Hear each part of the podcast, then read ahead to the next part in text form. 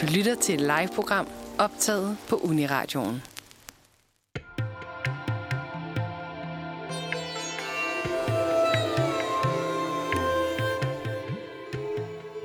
Namaste og velkommen til tredje afsnit af Masala Snak. Vi er jeres værter. Jeg hedder Marie Milling, og min medvært er Victoria Skovs Hoved. Namaste. I programmet tager vi et kig på Indien gennem eksperternes briller, når vi hver episode har en ny gæst på besøg. Og Victoria, hvem er det, du har skaffet som vores øh, gæst i den her uge?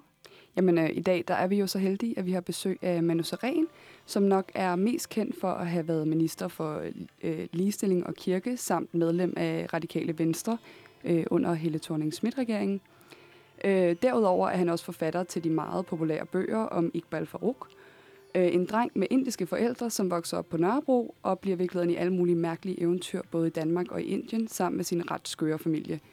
Og i dag så har vi jo inviteret Manu, øh, Manu på besøg, ikke kun for at snakke om bøgerne, men også for at snakke om hans egen baggrund som søn af indiske immigrantforældre fra Punjab, øh, så hvor de så flyttede til Islands Brygge, da han kun var tre år gammel i starten af 70'erne. Og øh, til sidst kommer vi også til at snakke om hans rejser til Indien, hvor han blandt andet tog til Chennai som ambassadør for den øh, danske NGO Aktion Børnehjælp, for at besøge det barn, han støtter gennem en organisation, organisationen øh, som bor i en af byens øh, slumområder. Så øh, nu har vi jo præsenteret dig, og øh, ja, velkommen til, Manu. Tak, jeg kan godt lide det der med, hvem har du skaffet? det var noget af et, øh, et skaf, kan man sige, at få en minister i, øh, Tidligere i Snak. Tidligere minister er ja, selvfølgelig ja. i Masala Snak. Ja, vi føler os øh, ret heldige. Øhm, og, øh, og nu arbejder jeg jo på øh, Immigrationsmuseet i Farum, så jeg synes, det er ret spændende lige at starte lidt med at høre om, øh, om din familie, hvor I jo flyttede til Danmark, da du kun var tre år øh, på Islands Brygge. Og øh, hvorfor tog dine forældre beslutningen om at flytte fra Indien? Det er en lang historie. Um, jeg skal gøre den kort. Min farfar, han døde, øh, jeg tror det er 566, og, øhm, uh, og, og min, uh, han havde sådan en fabrik, der lavede uh, sådan komponenter til tog. Det havde han faktisk gjort også for britterne. Okay. Det var ret vildt, uh, da de var der. Um, så det var fortsat, og så skulle min far og, og hans bror overtage. Øh, og de var ganske unge, og det havde de lidt svært ved også. Øh, og samtidig med det, så var der en økonomisk krise også. Øh, og kombineret altså alle de ting, så øh, rejste min, øh, min fars bror og min far til øh, henholdsvis øh, England og, og Tyskland. Og min fars bror synes, det var fedt i England, så der ville han sådan set gerne blive. Mm. Øh, men min far, han havde det ikke sådan særlig godt i, i Tyskland. Øh, han, han ville sådan set gerne hjem til Indien igen. Øh, men det var baggrunden for at, at simpelthen at tage afsted. Okay, og så, og så tog I simpelthen fra Tyskland op til Danmark af, eller hvordan? Nej, det gjorde min far, fordi der var en, der sagde til ham, prøv lige at tage til, der er sådan et lille mærkeligt land deroppe, sådan appendix på Europa, okay. der hedder Danmark. Prøv at tage det op. Og, øh, og det gjorde han så, og det var i 70 i juli måned.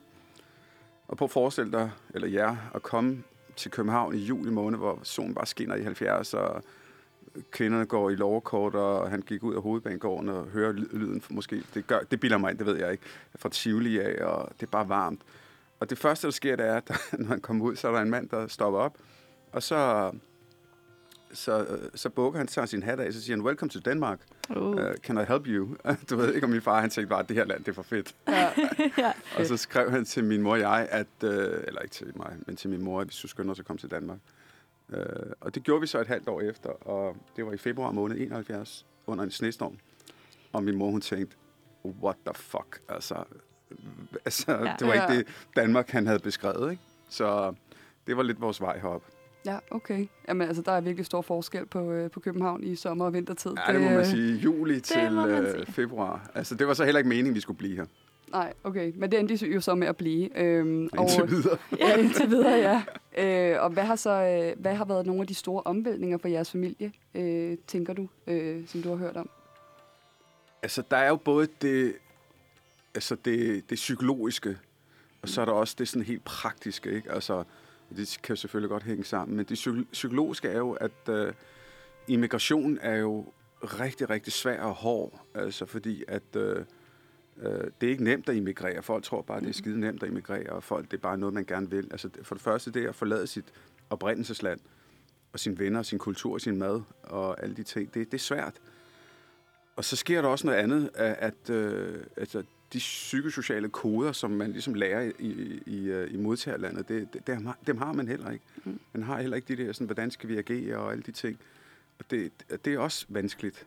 Øh, så, så det er en vanskelig proces at immigrere, og det tænker man sjældent over. Fordi det er jo sådan, at folk kommer bare og så videre, men det, det er vanskeligt.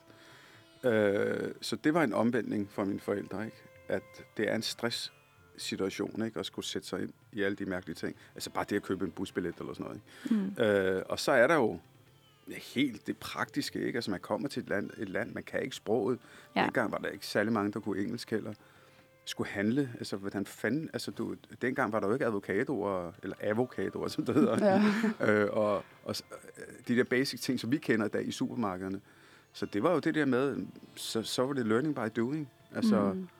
Så det, det, det er vanskeligt, altså. Det, Men ja, altså, altså, de havde gået på mod det og bare lige gør. Altså, forestil dig, man to arbejde begge to. Og papirarbejde på kommunen. Og, så i dag er der jo 12 penge. Det var der jo ikke hjem igen. Nej, nej. Så det, det var... Ja, så kom de det, så det ikke, ikke nu i hvert fald. Nej, øh, det gjorde de ikke. Det er jo igen sådan en... Øh, det er jo sådan, det er sådan en mærkelig ting, ikke? Fordi de fleste, øh, altså ikke flygtninge, men indvandrere, mm. altså gæstearbejdere og fremmedarbejdere, ikke? Altså, de havde jo en, en drøm om at tjene nogle penge og tage hjem igen. Det havde mine forældre sådan set også. Og, øh, og det har jo nogle voldsomme implikationer at have det, øh, den tilgang, fordi det betyder jo også, at hvis du skal hjem igen, så skal du heller ikke blande dig for meget med majoritetssamfundet. Mm. Og det skulle jeg heller ikke gøre. Det skulle min lille søster også, altså, på et tidspunkt, altså da hun blev født, heller ikke. Og, øh, og det var ikke fordi, at, øh, at de havde danskerne eller noget som helst. De havde meget danske venner også.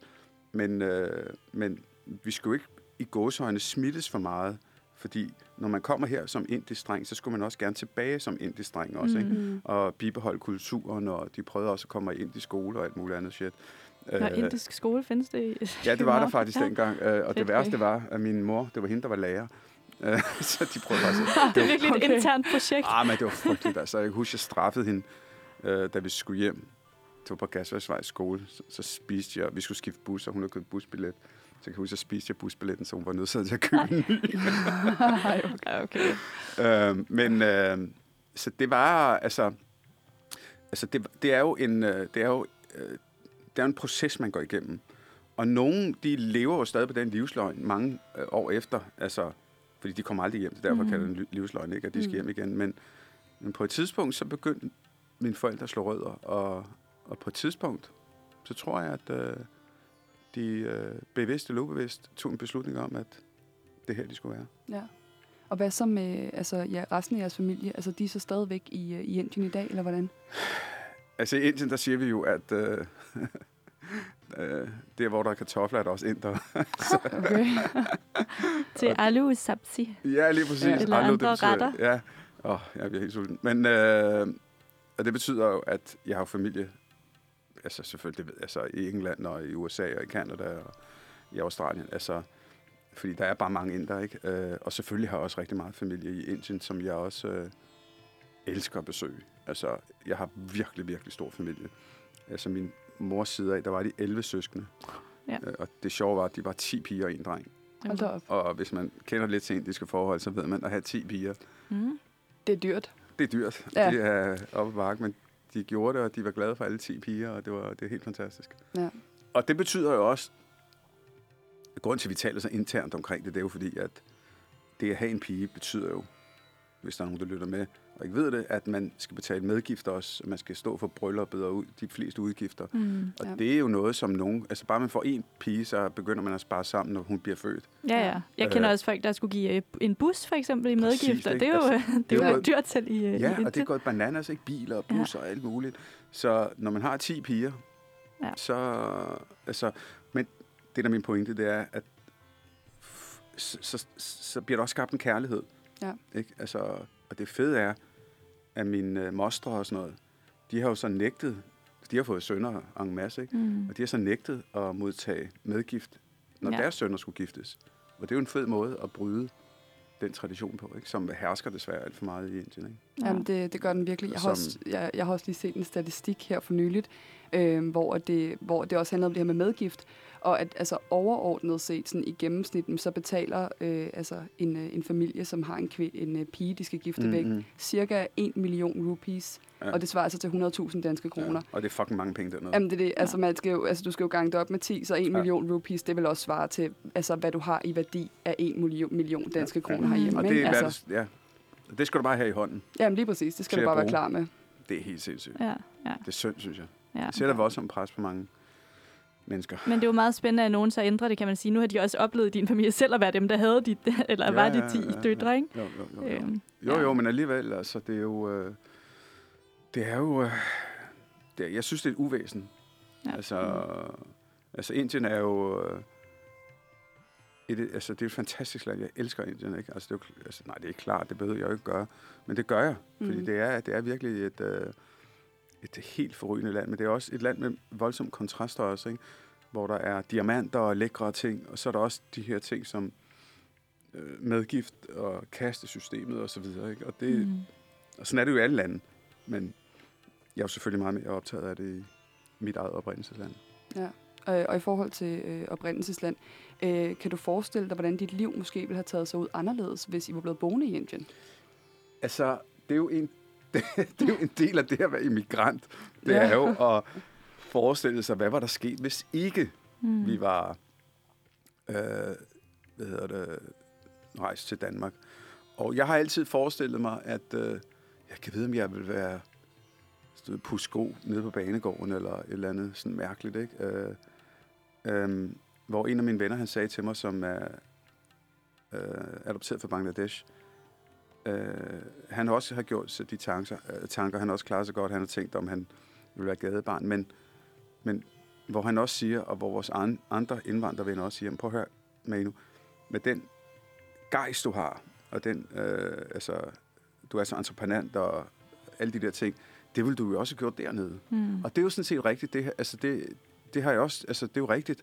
Fordi det er jo ikke bare, fordi jeg er her, at jeg har haft mine ambitioner og alt muligt andet, hvad jeg har i livet. Det ville jeg jo også have haft i Indien. Mm. Så der har jeg øh, måtte revidere mit, øh, min øh, skopusser Mm, øh, ja. scenarie til, at det kan da godt være, at jeg har været minister i Punjab også. Ja. ja. Ja. Men, men altså, i forhold til, til Indien, nu ved du jo meget om din familie i Indien og sådan Ja. noget. Har I, har I rejst meget frem og tilbage, altså gennem din barndom øh, til Indien? Og, det var, vi havde, altså, igen, der er jo det der med, øh, at når man, altså, gæstfrihed betyder rigtig meget. Så, altså, det at bo på hotel, det, det er jo fucking no-go, ikke? Altså, du vil blive slået ihjel. Det er først noget, jeg gjorde, jeg gør, har gjort senere i mm. mit liv, hvor jeg kan slippe afsted med det, for jeg vil hellere bo på hotel, end hjemme hos min familie, sådan det. Øh, men det betyder jo også omvendt, at når folk kom hertil, op gennem 70'erne og 80'erne, og, altså min barndom og ungdom, men så boede de jo hos os. mm, ja. Så på den måde øh, har jeg altid været vant til, at der har altid været mærkelige mennesker i vores hjem. Øhm, og så på den måde har vi opretholdt kontakten. Og så skal I huske, at vi tog jo nogle gange den anden vej, men det var ikke så tit, fordi i 70'erne, der kostede en flybillet sjovt nok mere, end den gjorde i dag. Mm. Eller den gør i dag. Altså Ja. i dag kan du komme til Indien for 3500, ikke? Ja. Jo. Øh, en lille reklame. Vi, er sponsoreret er af- India. Ja, ja. Ej, den rute er nedlagt på grund af corona. ja, ja, ja, og alt muligt andet. Øh, I dag, altså dengang kostede den jo, jeg tror nok, 6.000 kroner for en flybillet retur, ikke? Ja.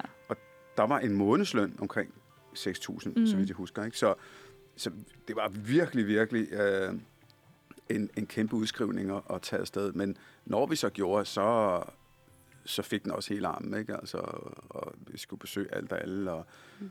og sådan har det været. Altså, altså, min familie har været rigtig gode til at også, når jeg kom derned, altså min onkel, min mor samt den ene bror, han smed mig op på sådan en scooter ud i Punjab, du ved. Fedt. Og så blev jeg bare, så kørte han bare rundt, så jeg fik besøgt alle Nej, familiemedlemmer. fedt. Ja, og Punjab, det er, sådan, det er meget sådan noget landbrugsstat, ikke? Altså, Jo, det er op nordpå, man kalder det Indiens øh, hjerte. mm. Mm. Øh, det er der, hvor øh, meget, meget af, af maden, eller du ved, altså, hvad hedder sådan noget, landbruget, øh, det er landbrug, øh, Mm. stat, ikke? Altså kommer fra. Jo, altså det er jo virkelig smukt, kunne jeg forestille mig, også at køre rundt der. på- Altså det, der er jo mange øh, Bollywood-film, der også bliver filmet i Punjab, Ja, ikke? Og de er der landskaber er jo bare Ja. sådan. frodige landskaber, og altså, Og maden er forrygende. Ja. Altså, det, altså, jeg har fået ja. nogle af de bedste måltider i Punjab, simpelthen. Men hvordan var det så, altså, når du besøgte din familie i Indien for. Ja. eksempel? Følte du dig så som en eller anden dansk dreng, der bare var puttet ned i det her mærkelige indiske scenarie, eller kunne du genkende noget altså fra dine forældre og sådan noget? Føltes det hjemligt at, at besøge Indien, eller hvordan? Altså alle, vil jeg våge påstå, alle immigranter, eller anden generation og efterkommere, de, på et eller andet tidspunkt i deres liv, der så står man i, en, i et eller andet øh, identitetsvakuum. Mm. Hvor hører jeg til?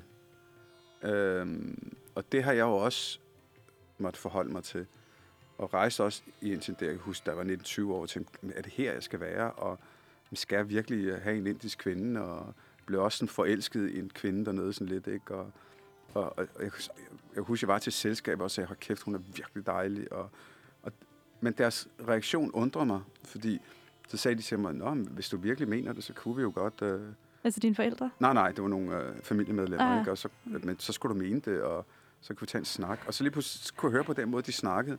Hey, fuck, det var sgu alvorligt, det her, Ja, ikke? ja. Og der kan jeg huske, at jeg glemmer det aldrig, der øh, lå jeg i sengen, ikke? Og tænkte, okay, jeg var sådan piret af det, men jeg kunne også bare mærke, at det her, det var sgu ikke bare at få en kæreste. Nej. Mm. Det, det, det er serious, det her, ikke? Altså, så det, øh, det slap jeg lidt, men, men det er rigtigt, som du siger, altså, jeg har haft de tanker, men, men jeg må bare også øh, øh, indrømme mig og erkende og forholde mig til, at jeg er bare blevet dansk. Ja. Altså, jeg er også inder, men jeg er også bare blevet dansk, og når jeg er der, så længtes jeg hjem. Men jeg kan bare huske, at jeg begik, begik en stor fejl, der blev udnævnt som minister. Altså, nu sagde jeg, var ligestillings- og kirkeminister, og var socialminister, og alt muligt andre minister, og sådan noget, Ja. sexminister. Ja. ja. Øh, og det, Det var meget svært at researche på, synes jeg. Ja, Ja. Det lå lige lidt tilbage, og så kom det bare flere og flere Ja, ja, på. det er rigtigt. Ja. Og jeg, jeg sad på en tredjedel af Danmarks budget, og det var, jeg tror, det var Times of India eller et eller andet. En anden lille avis, der fandt ud af det. Og de ville lave et interview med mig, fordi de synes, det var helt vildt, at man har sat en inder på at bestyre en tredjedel af Danmarks Sat en inder på. ja, ja, ja. Det er rigtigt, jo. Fordi, og så, så interviewede jeg dem, og så, så sagde jeg, Nå, men, altså, jeg var simpelthen så stolt af at være hvad hedder det, både dansker og inder, at kunne sidde. Og det fangede Dansk Folkeparti og skrev et uh, sådan paragraf 20-spørgsmål til statsministeren omkring, hvordan hun kunne have en uh, inder siden i sin regering. Og det var Okay. rigtigt. Det, Ej, hvor vildt. ja, ja. Hold da op. Og der måtte hun jo gå ud og sige, at Det, han er dansker. jamen, det er jo det. Det er jo, øh, det er jo godt nok øh, lige at dømme tingene lidt for hurtigt, måske. ja, ja, ja. Men Det er sjovt også. Altså, at det, og det var tilbage i 2011, er det korrekt? Ja, sådan noget lignende, ikke? Jo, det er sjovt Men bare alligevel, det- at bare det der er en minister, der er inder, eller sådan Ja, ja, noget, så er ja, sådan ja, helt ja. øh, breaking nærmest. Altså, hvad, hvad gør vi med det? Ja, ja. Det Ja. var, ej, det var sgu sindssygt. Også fordi, altså, det første, det første ministerium, jeg fik, det var jo, øh, det var kirkeministeriet. Mm. At have en brun mand, en inder, en, der ikke var født i Danmark, som kirkeminister, som en af de der petvagter sagde, da vi så ministerlisten, så tænkte vi bare, okay, ham der, han skal ikke dø på vores vagt. Hold da op. Nå, Wow. Det var kontroversielt. Ja. ja. Nå, men, øh, men øh, nu er der tænker kaffe jeg... den her? Øh, ja, det er i hvert fald ikke sprit. Nej, er der noget i? Nej, det er det er lige meget. Men vi skal også høre et øh, musiknummer, så vi kan lige hente noget kaffe i pausen. Og, så. ja, mens vi hører musik. Lige præcis. Øhm, og vi har jo faktisk valgt øh, at, øh, at starte med noget Punjabi-musik simpelthen, fordi ja. det er jo, du er jo fra Punjab. Ja, Øhm, og øh, vi starter med nogle, øh, nogle, en lidt klassisk øh, Punjabi-sang, som, øh, som hedder Mundian Tobachke, og er lavet af Punjabi MC, og det er jo en, øh, altså det er en sang, der er lavet til at danse Bhangra, som er den her øh, Punjabi-dans. Øhm, og Punjabi-dans er også blevet, Bhangra er blevet meget populært i Danmark. man som kan bare gå ind på YouTube og skrive Bangla. Lige præcis, ja. så, så kan man Hvordan se... er det B-A-N-G? b h Jeg tror også, der er et H, a n g r a ja. Ja. Fedt. Men, øh, men ja, og det, øh, det er sådan et, øh, også blevet kendt som en form for motionsform, fordi at øh, bankerdans er noget, hvor man simpelthen er på fødderne. Man hopper op og ned og frem og tilbage og rundt i cirkler, så det, altså, det er hårdt at danse, og man får sved på panden. Så øh, hvis I har lyst, så kan I jo hoppe derop i, øh, op på, på fødderne derhjemme i stuerne og danse lidt med. Mundian Tobachke med Punjabi MC. Du lytter til et live-program optaget på Uniradioen. Og det var øh, Mundian Tobachke med Punjabi MC. Og øh, nu har vi jo Manu Seren på besøg, og vi har siddet lidt her og, øh, og snakket om, øh, om hans familie, om øh, hvordan de er kommet til Danmark, og kulturforskelle osv. Øh, og Marie, nu skal vi jo til at snakke om, øh, om øh, Iqbal Farouk. Ja, fordi øh, Manu, i dit voksne liv, der har du jo også haft meget med Indien at gøre, faktisk også selvom du har været i Danmark. Øh, på den måde, at du for eksempel også har skrevet den her bogserie om øh, Iqbal Farouk, en dreng med indiske rødder, som bor på Nørrebro og kommer ud for alle de her virkelig mærkelige øh, eventyr øh, med store juvelsmugler og svindlere og alt muligt. Det er sådan helt krimiagtigt, øh, sammen med sin familie og, øh, og hans øh, gode ven Mohammed. Og det er jo nogle af de bøger, som nærmest er blevet klassikere i, øh, i mange danske familier, øh, siden de udkom helt tilbage i 2005, eller der kom den første. Ja.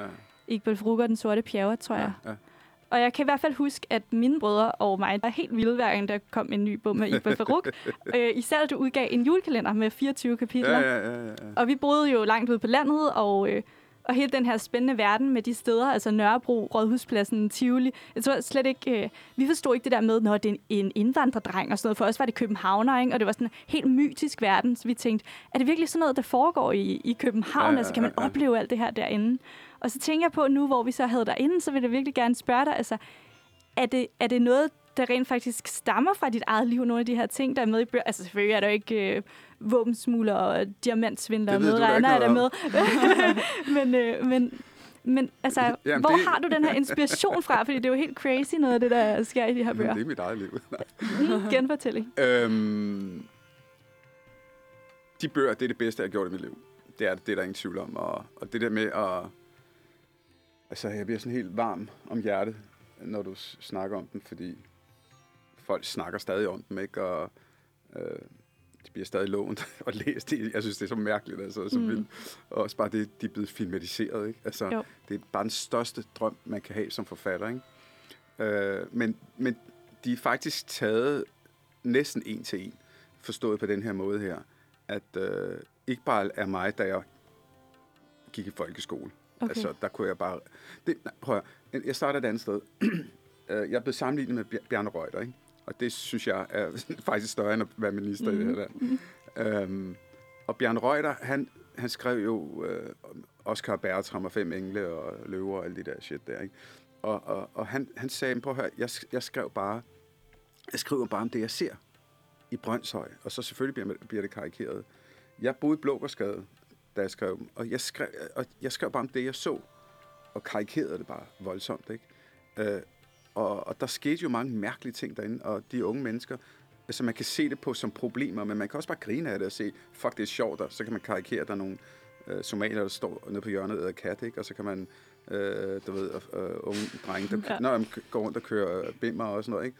Og, så, øh, og, og det samme med danskere også der i. Ikke? Så i stedet for at håne hinanden, så, så siger folk, jamen, så griner vi med hinanden, og, mm. og de beskrivelser, det bliver karikeret, og, og så, så har jeg også bare taget mig selv, altså for da jeg var dreng, og kommet ham ind i, i skikkelse af Iqbal Farouk, og, øh, og det er bare gået op i en høj enhed, og, og så viste det sig bare, at øh, til min store overraskelse, at det havde jeg skulle rimelig tjek på.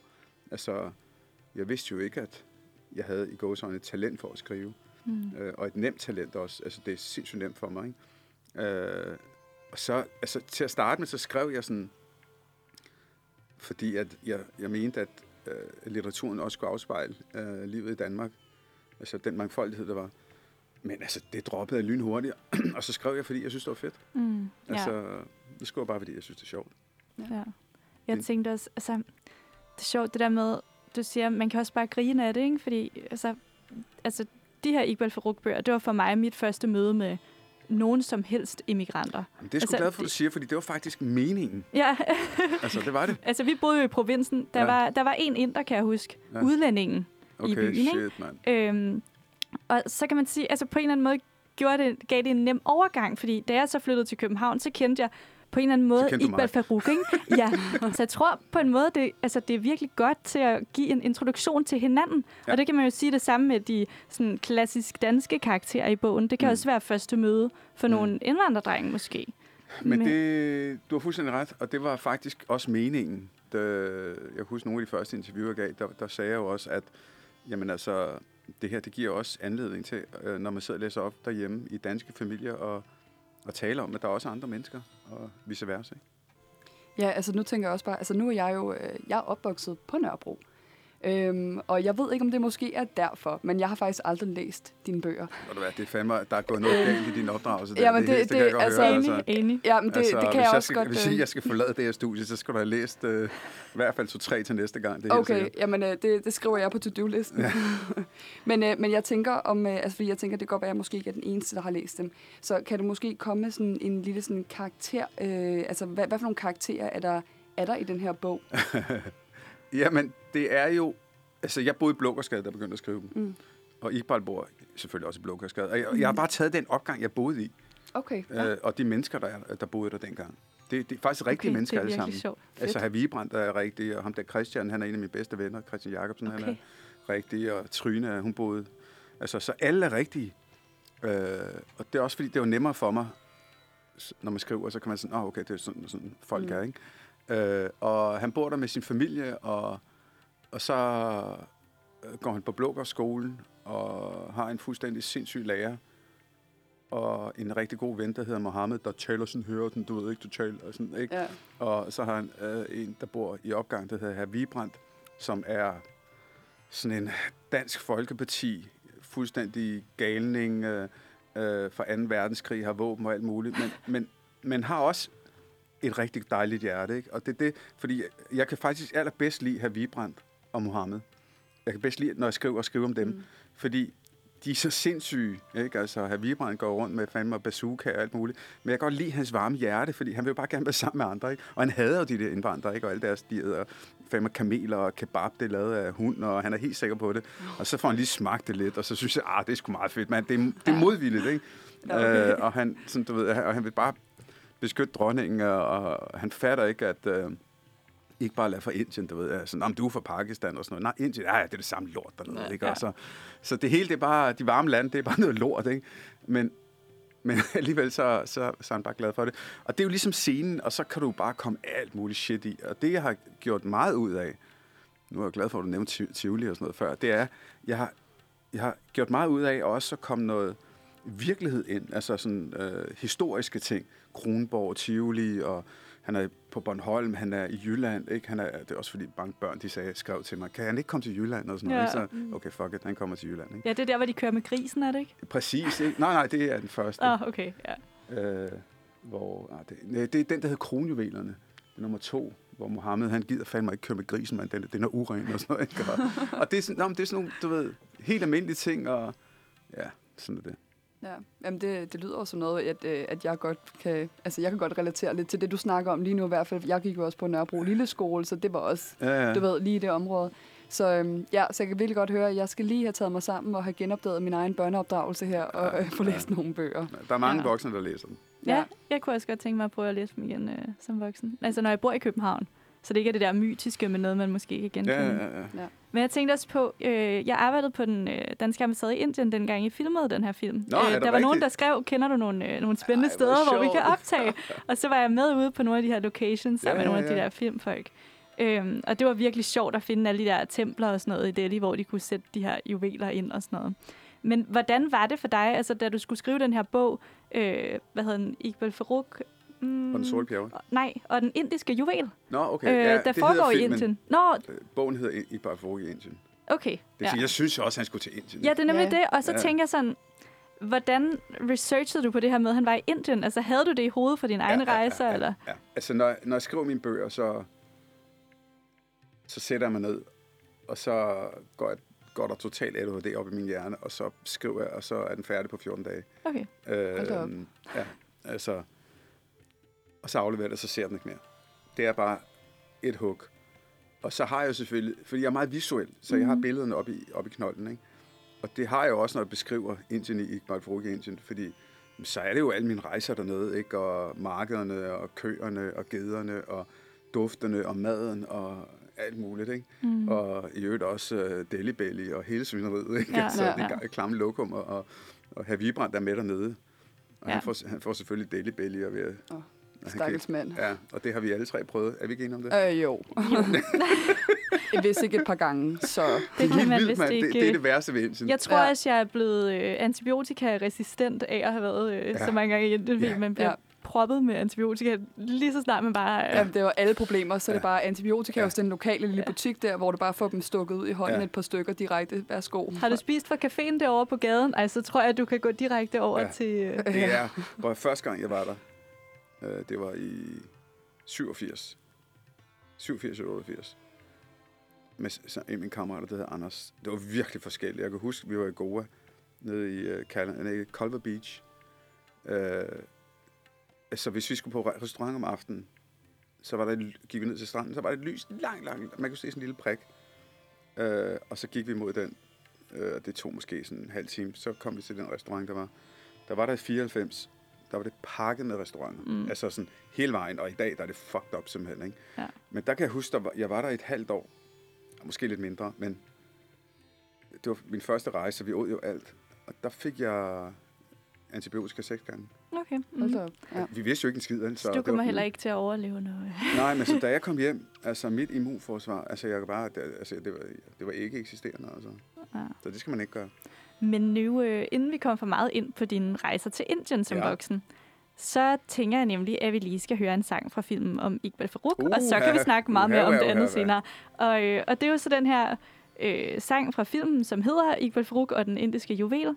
Og, øh, og nummeret, det er med Wafande, og det hedder Under solen. Du lytter til et live-program optaget på Uniradioen.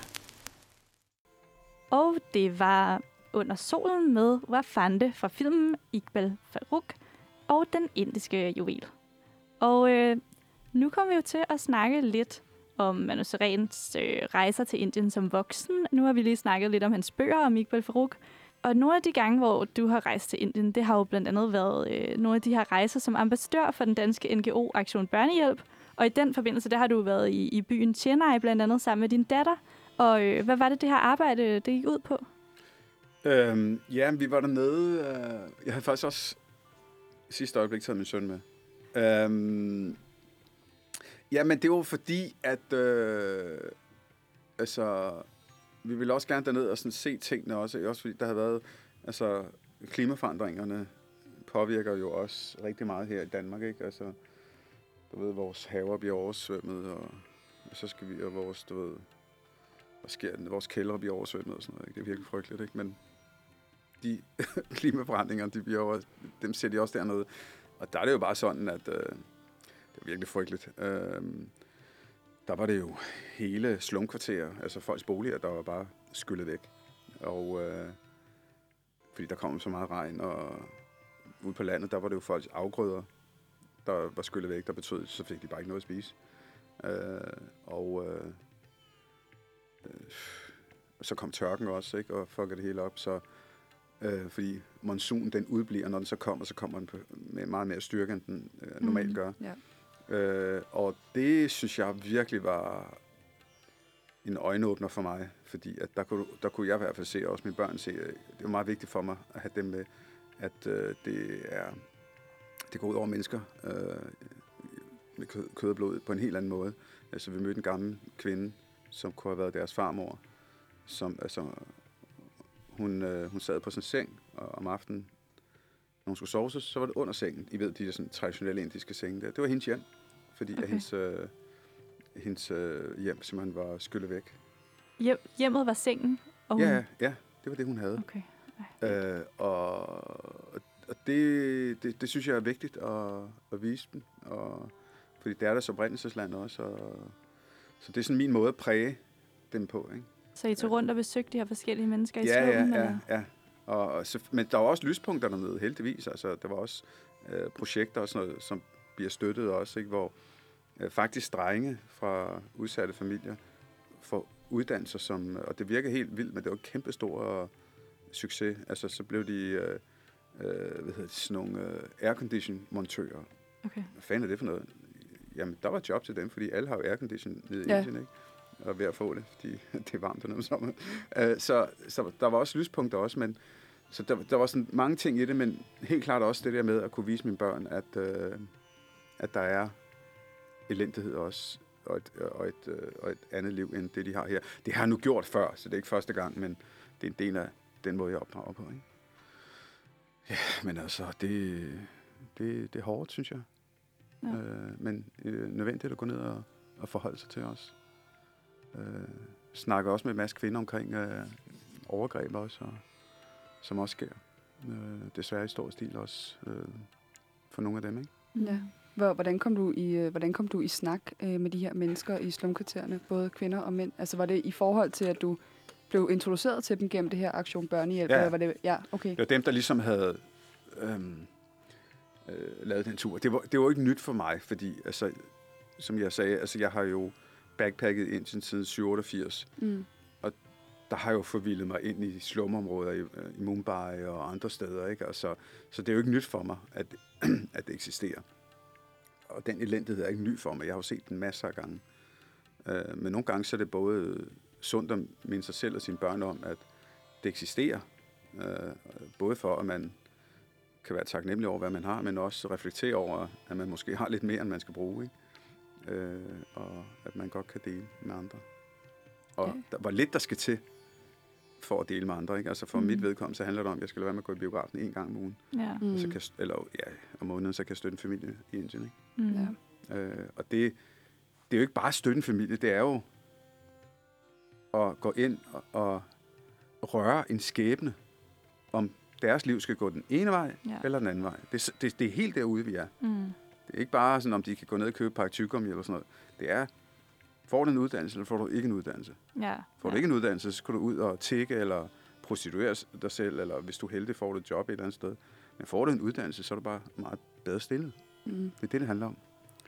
Øhm, og du har jo også øh, tidligere nævnt, øh, altså på en mere positiv note godt nok, øh, at Indiens øh, måske største skønhed og rigdom ligger i landets øh, spiritualitet og åndelig dybde.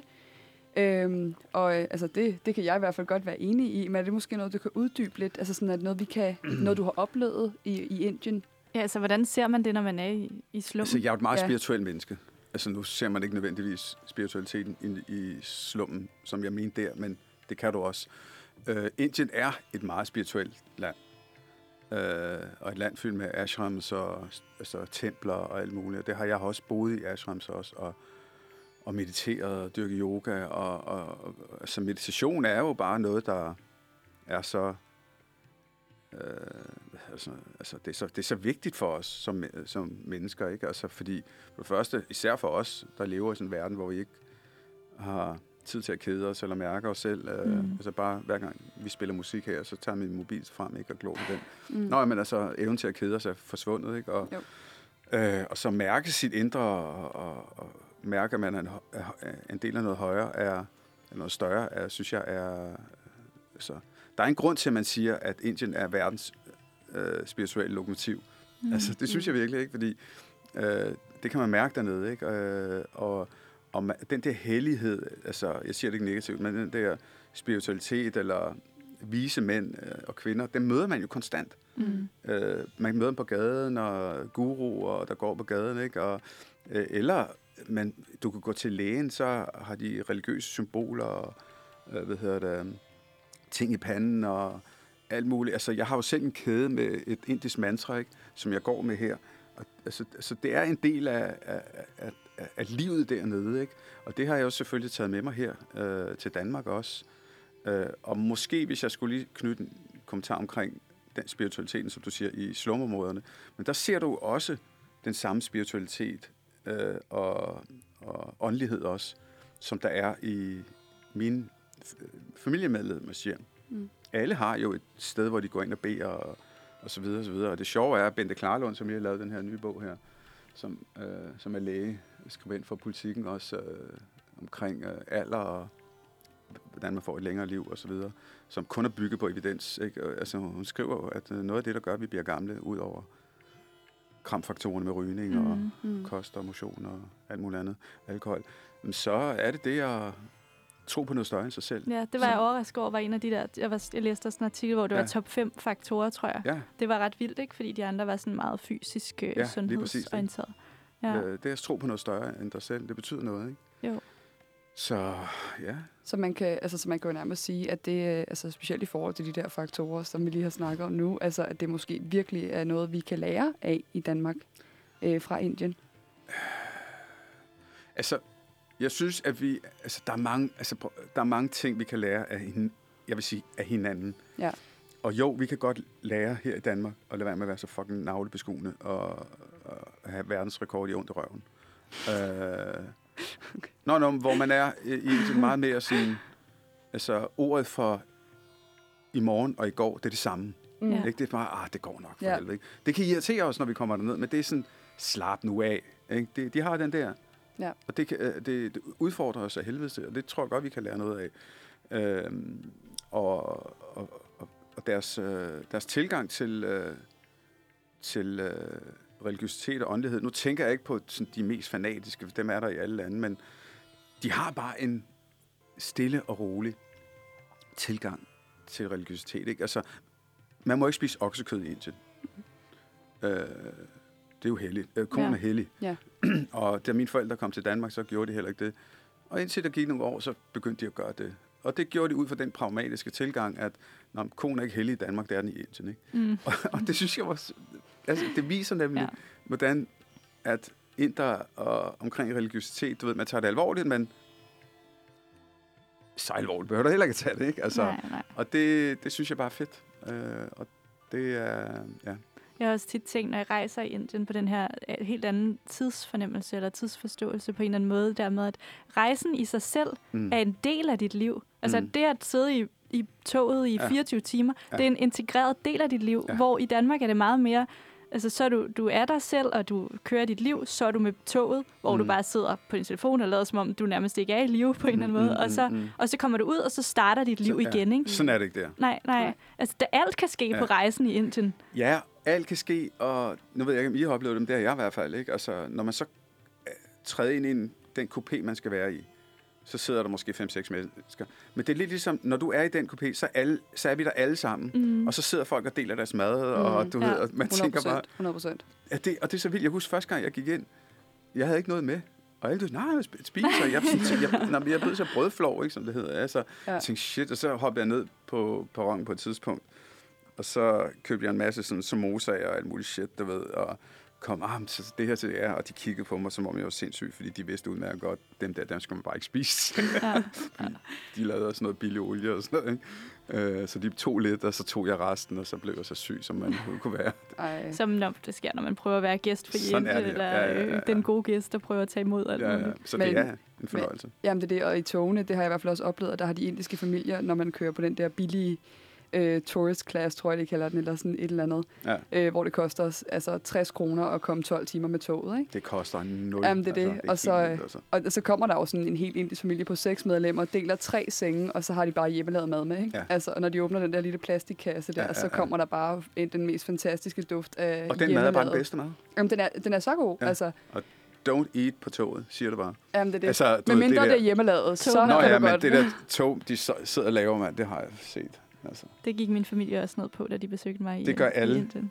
alle går Ja. ned på den der. Ja. Jeg Men har du faktisk- egentlig set... Nå, undskyld. Bare, bare, undskyld. Jeg tænkte bare, det var meget spændende, nu du sagde, du havde rejst lige siden 80'erne, og så til nu i Indien. Mm. Altså Mm. sådan, hvad egentlig... Altså, på mange måder minder det jo om hinanden, kan man sige. Altså, Der er de der lange togrejser, det var det også det engang. Men hvad er det ligesom sådan...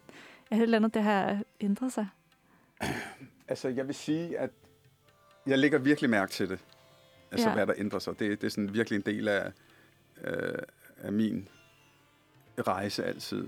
Øh, og det, der er forskellige ting, jeg, jeg kigger på. Det ene, det er, at øh, altså, det bliver mere moderniseret. Ja. Det, det må jeg bare sige. Øhm, og øh, trafikken, den, altså, jeg, det lægger jeg jo mærke til, fordi jeg har jo siddet i samme trafikpropper, jeg ved ikke, hvor lang, altså mange gange, ikke? Øh, og den, det, det bliver bare værre og værre. Mm.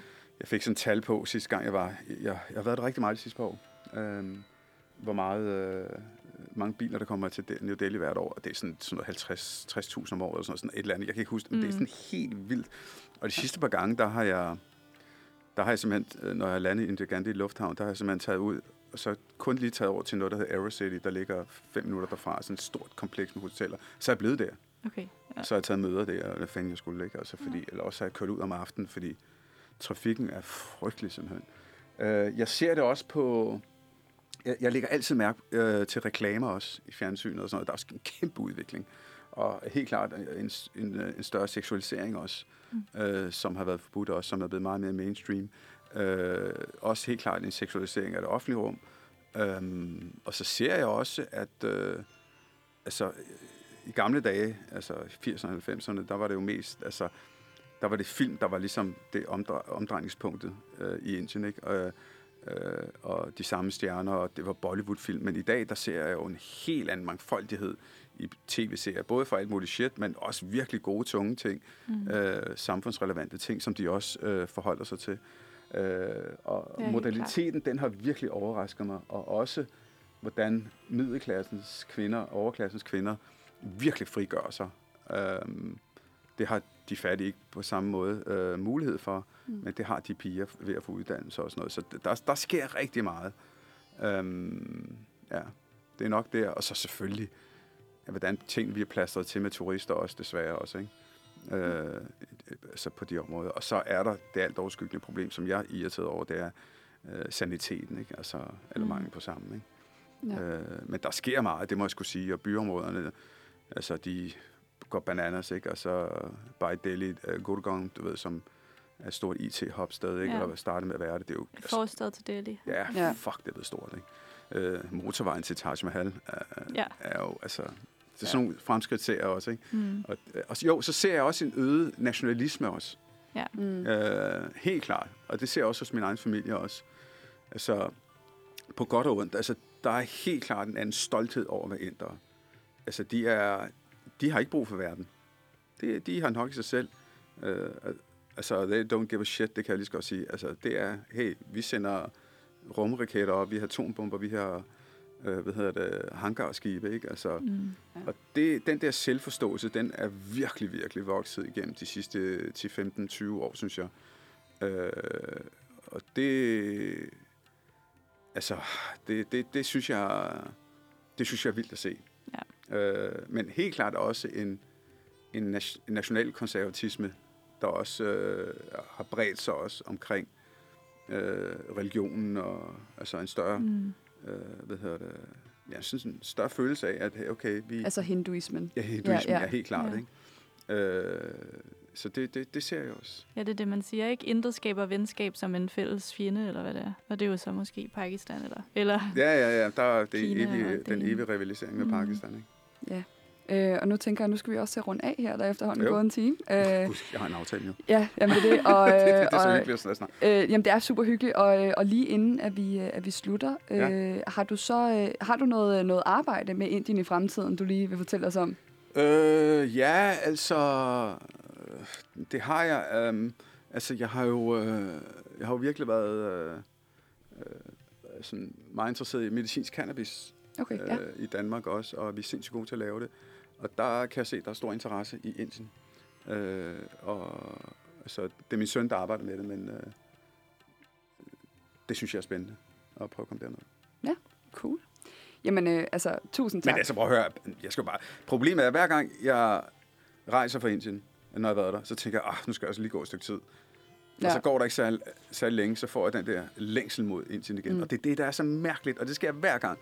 Og det er Ja. alt det fede i Indien. Det er maden, ikke maden. Vi skal ikke snakke om maden. Nej, Den er jo... Du Den- kommer på besøg igen, ja, og så den har er så vi et vild, øh, mand. ja. mad-special. Ja, jeg har skrevet en kogebog. Ja, det er rigtigt. Ja, ja. Er det med. Divya Das? Ja, ja, ja. Ja. Fedt, fedt. Og, og hvad hedder det? Hvor, hvor mangfoldig maden også er dernede, ikke? Mm. Mm. Altså fra by til by, mand. Hold kæft, mand. Nå, vi skal ned og spise noget, noget nu. Ja, men det er det, man, øh, ja, og det der med mangfoldigheden, det, det præsenterer, altså maden, det er jo også, det præsenterer også, hvordan øh, befolkningen er mangfoldig. Øh, men ja, og vi er så glade for, at du kom. Det var super, super fedt at have dig på besøg. Tusind tak for det. I lige måde. Ja, og så lige her til sidst, så, skal vi, øh, så slutter vi af med endnu en Punjabi-sang. Øh, den er fra 1998, og i den tid, der gik den jo verden rundt og har været et meget populært dansenummer i Vesten. Øhm, og den hedder øh, Tunak Tunak, og det er med Della Mendy. Tak for i dag. Øh, namaste. Du lytter til et live-program optaget på Uniradioen.